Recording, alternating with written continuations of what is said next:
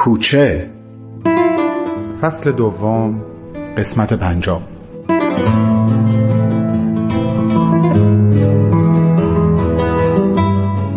همونطور که حد زده بود قضیه از یک سرماخوردگی خیلی جدی تر بود. بعد از کلی معاینه، آزمایش و گرفتن عکس از پشت و قفسه سینه معلوم شد ریههاش عفونت شدیدی پیدا کرده و همین باعث شده بود که صداش را هم تقریبا به طور کامل از دست بده.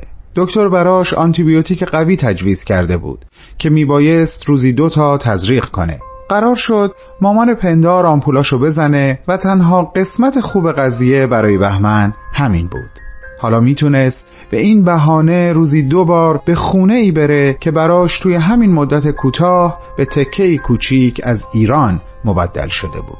در کنار پندار برادرش متین و کل خانواده به احساس خیشاوندی و امنیتی دست میافت که قبلا به ندرت تجربهش کرده بود.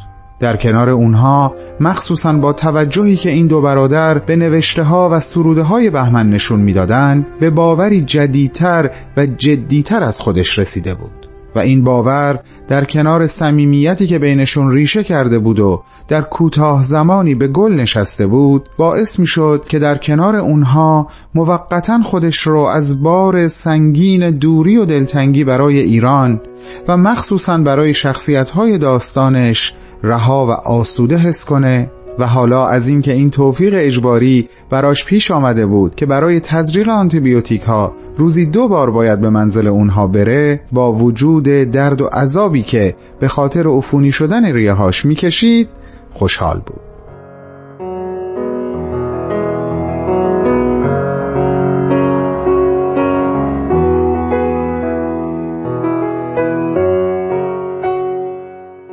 تا غروب که دوباره برای تزریق باید به منزل پندار و متین می‌رفت چند ساعتی فرصت داشت تا به قراری که شهاب با آقای حسین در کافه کوچه داشت فکر کنه. ته قلبش مطمئن بود که شهاب به این ملاقات خواهد رفت. اما اینکه نتیجه این ملاقات چه خواهد بود چه صحبتهایی بین اونها رد و بدل خواهد شد و اینکه آیا این اعتماد در نهایت به نفع شهاب خانوادش خواهد بود یا نه سوالاتی بود که ذهن و قلب بهمن رو برمی آشوبید سوالاتی که براشون هیچ جوابی پیدا نمی کرد و چاره جز صبر کردن نداشت.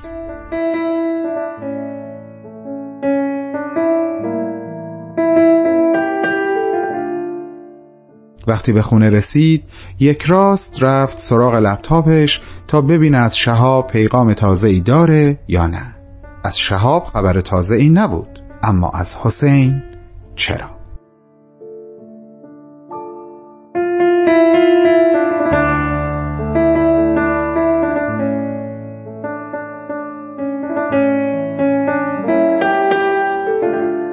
آقا بهمن عزیز سلام.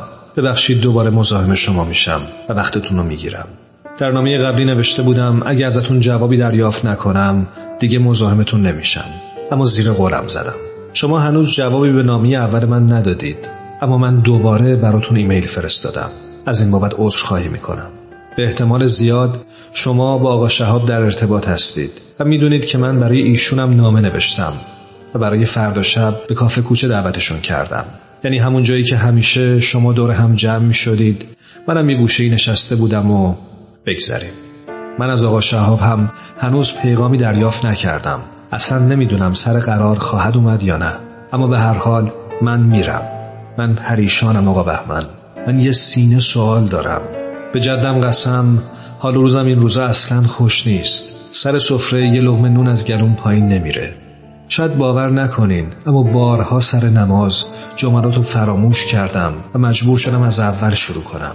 آخرش هم درست از کار در نیومده. من پناهگاه امن خودم رو از دست دادم. همین اون کارهایی که تا دیروز باعث می شد احساس کنم دارم ثواب می کنم و از این طریق به رضای خدا می رسم امروز باعث عذاب وجدان من شده و خواب و خوراک ازم گرفته. من فقط می‌خواستم از شما خواهش کنم به آقا شهاب بگید اگه ممکنه فردا سر قرار بیاد. ای کاش شما هم بودید و می اومدید شما رو به خدا و چهارده معصوم میسپرم. حسین.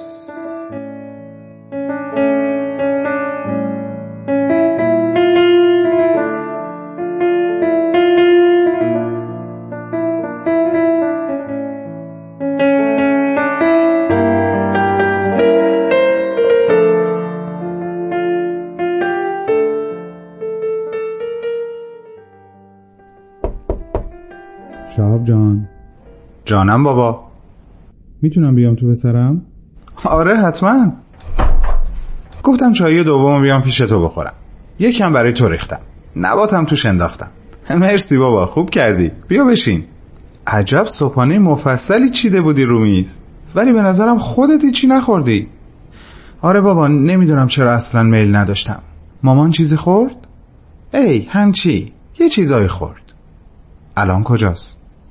رفت دوباره دراز کشید. براش موسیقی گذاشتم. چی گذاشتی؟ بازم یان تیرسن؟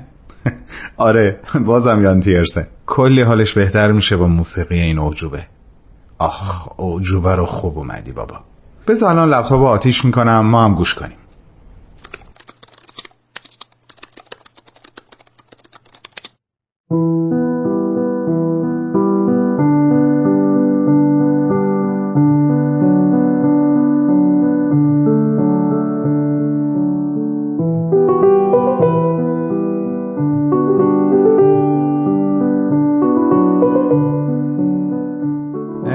می‌تونم یک سوال بپرسم شهاب جان؟ نیازی به پرسیدن نیست بابا. می‌دونم سوال دلتو. نه عزیزم کماکان ازش بیخبرم. اینو که مطمئنم. هنوز اون برق چشات بر نگشته این یعنی از ستاره هیچ خبری نشده هنوز. سوال من چیز دیگه است. جانم بپرس. اسفندیار شاهنامه رو که می‌شناسی. قطعا نه به اندازه ای تو. اما همینقدر می‌دونم که مادرش وقتی اسفندیار بچه بود اونو تو آبی فرو برد تا روینتن بشه.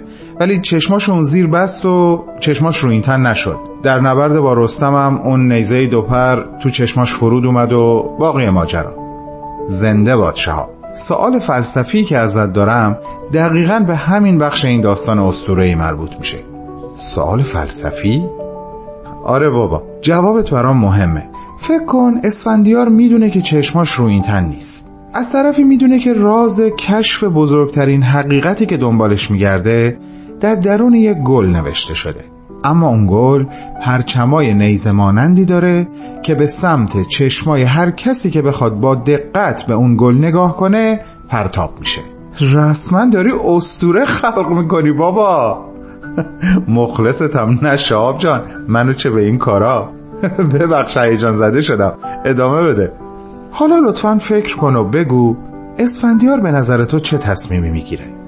میره و اون راز رو به قیمت کور شدن کشف می‌کنه یا بیناییش رو به دونستن حقیقت ترجیح میده؟